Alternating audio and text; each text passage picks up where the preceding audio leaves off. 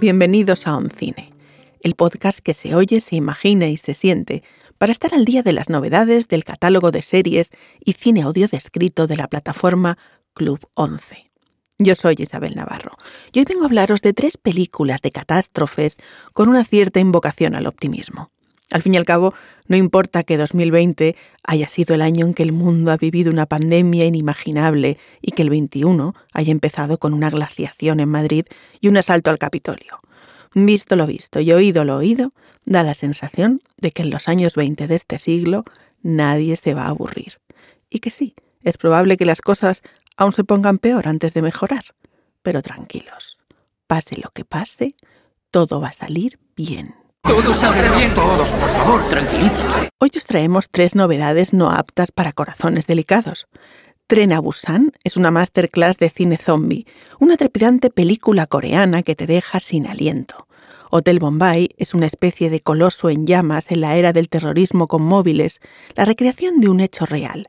Los atentados simultáneos de Bombay en dos mil ocho, en los que murieron más de ciento sesenta personas. Y por último, y no sin cierta guasa, la verdad, hemos decidido sumar a la lista de pelis catastróficas a Padre no hay más que uno, dos, de Santiago Segura, porque la llegada de la suegra, en según qué casas y en según qué familias, puede ser mucho peor que un ataque zombi. ¿Preparados? Abróchense los cinturones y procuren tener cerca un delfín blandito antiestrés, porque este viaje va a ser movido.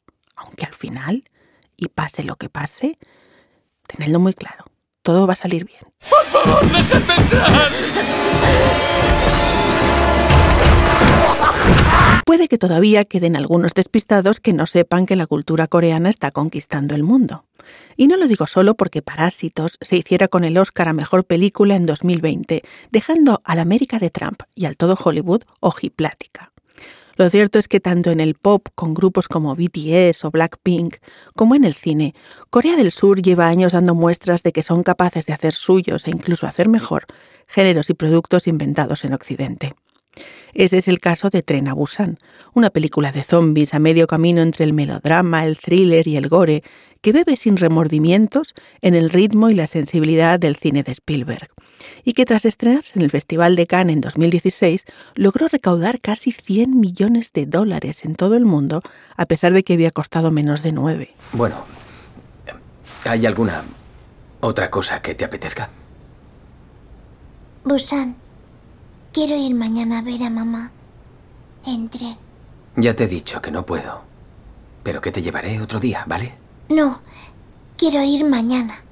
Siempre dices que otro día, pero al final nunca es verdad. No te haré perder el tiempo. Puedo ir allí yo sola. Todo empieza, como suele suceder, como si nada. Por culpa del escape de una empresa química, un virus letal se expande misteriosamente por Corea del Sur, provocando violentos altercados. El brote no tiene, en apariencia, nada que ver con los protagonistas de nuestra historia, que son Seok-bu, un alto ejecutivo divorciado, y su hija, una pequeña niña a la que acompaña a casa de su madre en Busan. Pero una infectada entra en el tren K T X en el último momento, y los pasajeros se verán obligados a luchar por su supervivencia en un espacio cerrado y en movimiento perpetuo que funciona como una ratonera. Los infectados son de la variedad perro rabioso, es decir, zombis rápidos, muy violentos, capaces de replicarse en cuestión de segundos, mientras los personajes humanos de la película se despliegan esencialmente como estereotipos. Un joven que aprende a ser buen padre, un hombre de negocios sin escrúpulos que solo piensa en salvar su propio trasero, una mujer embarazada, unos adolescentes enamorados. Pero más allá de los momentos melodramáticos, la razón de ser de la película son los ataques y las adrenalínicas sacudidas de persecución zombie, rodadas de forma deslumbrante por su director Jon Sang-ho. Y es que la historia de Tren a Busan se mueve tan rápido como ese tren bala en el que vamos subidos, pasando de una situación imposible y frenética a la siguiente sin dar tregua, mientras los personajes luchan por sobrevivir y a nosotros nos da un síncope. ¿Cuánto más vamos a esperar? Tenemos que irnos no, ya. ¡Mis amigos aún siguen ahí fuera! ¡Cállate! Los que estamos a bordo debemos sobrevivir, ¿verdad? ¿Eh?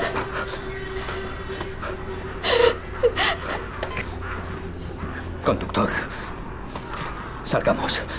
Salgamos ya. Además, la película no se olvida de lanzar metáforas sociales en medio de un espectáculo entretenido y trepidante. Y es que podemos quedarnos simplemente con el grotesco espectáculo zombi de cuerpos desmembrados y seres sin alma, pero el subtexto que nos lanza Jon Sang-ho es que vivimos en una civilización moderna que se devora a sí misma, que el pánico nos convierte en monstruos y que el capitalismo caníbal es como una infección vírica y atroz de la que resulta casi imposible escapar.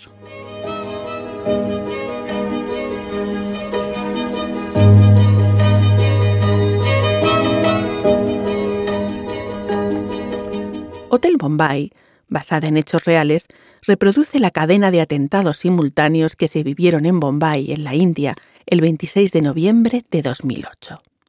Por si a alguien le surge la duda, en efecto, se trata de los mismos atentados de los que escapó Esperanza Aguirre por los pelos, saliendo por las cocinas y pisando charcos de sangre antes de coger un avión a Madrid vía Zúrich y llegar a Barajas con unos calcetines blancos y zapatos de tacón. Pero no. Esperanza Aguirre no aparece en la película.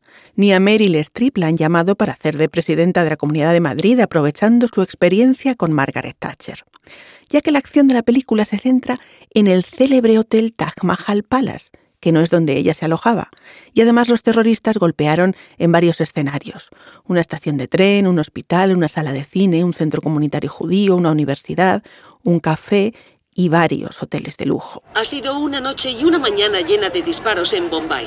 Seguramente nunca habían atacado la ciudad con tanta dureza, de una manera tan arbitraria y coordinada.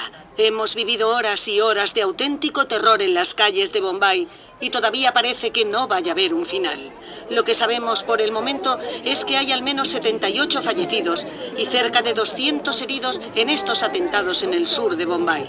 Tres hoteles de cinco estrellas, una gasolinera en Colaba, la estación C S T y el hospital Cama han sido atacados.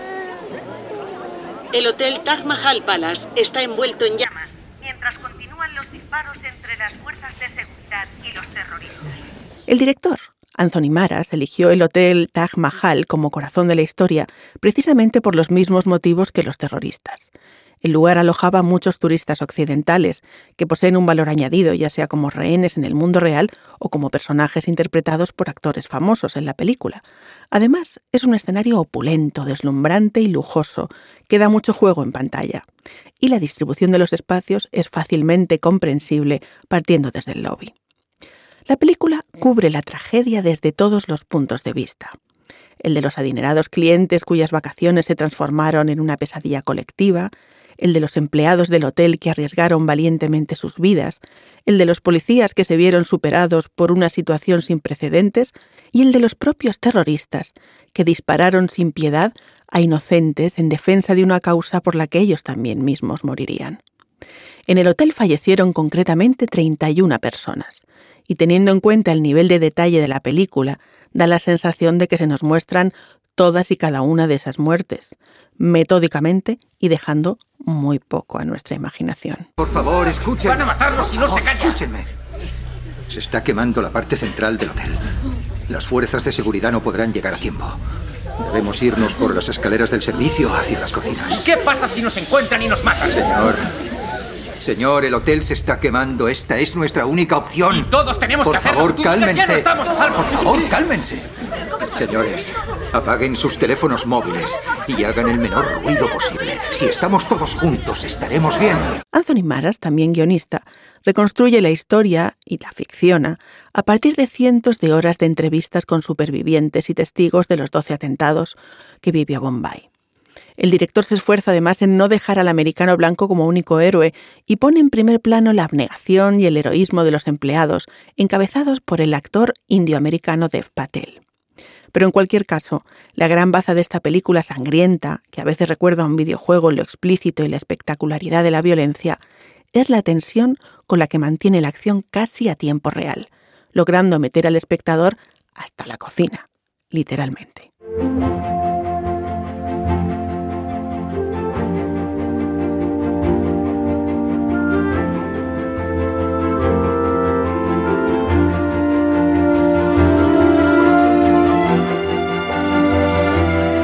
La tercera de nuestras propuestas de este mes nos va a ayudar a bajar un poco el ritmo cardíaco después de tanto zombi y terroristas sangrientos. Se trata de Padre no hay más que uno, dos, la llegada de la suegra. Dirigida y protagonizada por un delgadísimo y entrañable Santiago Segura, que ha dejado atrás al zafio y escatológico Torrente para convertirse en un padre suburbano casi ideal de cinco hijos. Un informático que, como vimos en la primera parte, ha inventado a Conchi para salir de sus apuros. Un asistente virtual para no olvidar cumpleaños, visitas al logopeda, fechas de exámenes o acampadas sexualmente peligrosas.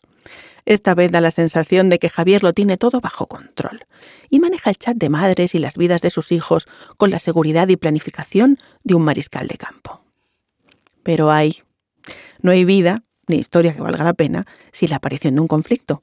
Y el aparente y apacible statu quo de la vida de Javier va a dar un volantazo cuando su mujer, encarnada por Tony Acosta, que está en racha, descubra que se ha quedado embarazada y su suegra decide instalarse en casa para ayudar. Y a partir de ahora sí que tiene que empezar a guardar reposo por la insuficiencia placentaria. Ya se lo he explicado a ella. Ya, pero que no es que no me pueda mover, ¿eh, cariño?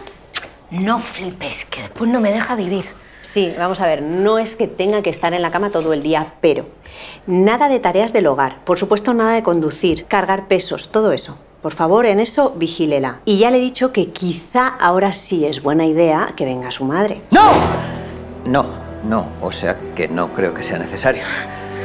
Vamos, que no se preocupe, doctora, que la vamos a tener como una reina. La temible e insoportable suegra no es otra que la actriz Loles León, a quien le sale la vis cómica por los cuatro costados, interpretando a una de esas suegras poderosas con la expresión congelada por el botox, que considera a su yerno como el antagonista de un mundo donde claramente sobra él. El caos, que es el alma de la comedia, persiste en esta familiar reunión de slapstick, esgrima verbal, ocurrencias y la debilidad estilística que siente el Santiago Segura director por John Landis y Bob Hope, a quienes claramente homenajea. ¿Quién era este señor? ¿El modista? Esto es una locura. Ya te digo, no sabes el espíritu competitivo que tienen esas madres. Están completamente cegadas. Hay que ponerle triple capa de tafetán al vestido porque si no nos comen, nos comen. Ay, hablando de comer, ya que estás al lado de la puerta, ¿por qué no vas al súper? Que estamos sin nada. Ya no sabes qué hacer para alejarme de mis hijos. Mira, puedes llevarte a las mayores, que están en una edad que a mí ya no me hacen gracia. En realidad hay un paralelismo entre el cine que está haciendo ahora mismo Santiago Segura y el de aquellas comedias costumbristas de Alfredo Landa, Juanjo Menéndez o Alberto Closas en los sesenta, por lo que la comparación con La Gran Familia resulta inevitable. De hecho, muchos de los usos, pecados, tonterías, maneras y tics de nuestro presente están en estas nuevas peripecias familiares de Javier, Marisa y sus increíbles hijos, donde se desarrolla la trascendente argumentación de tener o no tener un perro, de ir o no ir a Euro Disney, de qué hacer con la primera comunión de la chiquilla y cosas así, productos no ya de proximidad, sino sacados de nuestra misma huerta. Y es que seguramente tiene razón el crítico Fausto Fernández en Fotogramas cuando dice que ningún acercamiento presuntamente realista o neorrealista podrá capturar la verdad que encierra una comedia como esta, que es capaz de unir a los cazafantasmas, Baby Yoda y las acampadas albóndigas con un retrato de la clase media nacional. La película se estrenó en agosto de dos mil veinte y fue una de las pocas que consiguió que el público volviera a los cines en el breve respiro que nos dio la pandemia durante el pasado verano, logrando de nuevo grandes cifras de recaudación con un circo familiar blanquísimo que en tiempos oscuros nos arranca más de una sonrisa.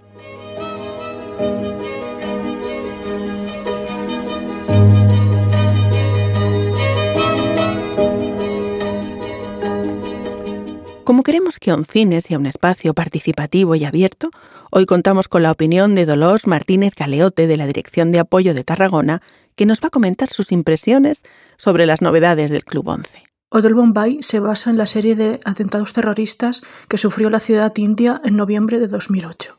En la película se refleja más concretamente el asedio que sufrieron los huéspedes y trabajadores del hotel Taj Mahal. En ella pues hay sufrimiento, angustia, la angustia de los, de los huéspedes, así como se refleja también la sangre fría de los terroristas. Es una película con suspense, interesante, que a mí particularmente me ha gustado porque me ha llevado a, a querer saber más sobre los hechos reales, más allá de la anécdota de que la política Esperanza Aguirre estuviera por allí. Padre no hay más que uno dos es una comedia sobre un matrimonio que tiene cuatro hijas y un hijo con una personalidad muy marcada cada uno.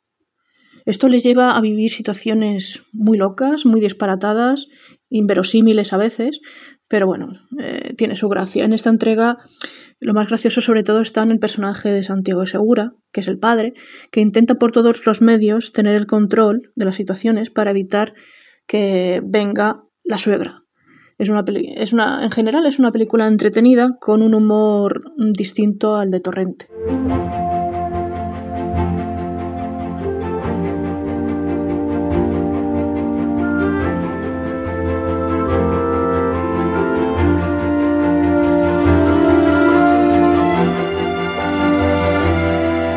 Además de estos títulos, el catálogo de Audesc también trae otras novedades que no te debes perder.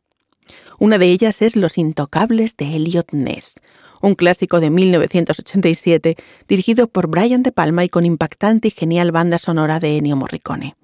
Una especie de western urbano diseñado para brindar un tributo patriótico y trepidante al espíritu de los hombres que domaron a la bestia de la ley seca y la corrupción en el Chicago de los años treinta. Donde el antagonismo esta vez no es entre una suegra y su yerno, sino entre la pureza del policía Elliot Ness y el mafioso de los mafiosos, Al Capone. Tampoco os debéis perder la incorporación de Hércules al catálogo Audesc, probablemente una de las cintas más infravaloradas de Disney, a pesar de sus fantásticas canciones, su ritmo de alocado vodevil y su épica mitológica. Una película sensacional para pasar un buen rato y quedarse con el buen sabor de boca palomitero y musical. Y cambiando completamente de tercio, para otro tipo de público u otro tipo de momento, también podréis disfrutar o sufrir con la cinta francesa Los Miserables, una crónica dura y muy creíble de la volcánica relación en la banlieue parisiense entre chavales desocupados y de porvenir incierto, con la violencia latiendo en su entorno y dentro de ellos, y la odiada brigada de policía que intenta mantener una ficticia paz en el barrio, pese a todo. Casi tan dura y angustiosa como la de los zombies, pero con mimbres de realismo. ¡Por favor, déjenme entrar! Tranquilo, que ya nos vamos y el tren no arranca sin ti. Hasta aquí hemos llegado en OnCine con las recomendaciones del mes disponibles en el catálogo de Audesc, que os animo a seguir explorando y disfrutando.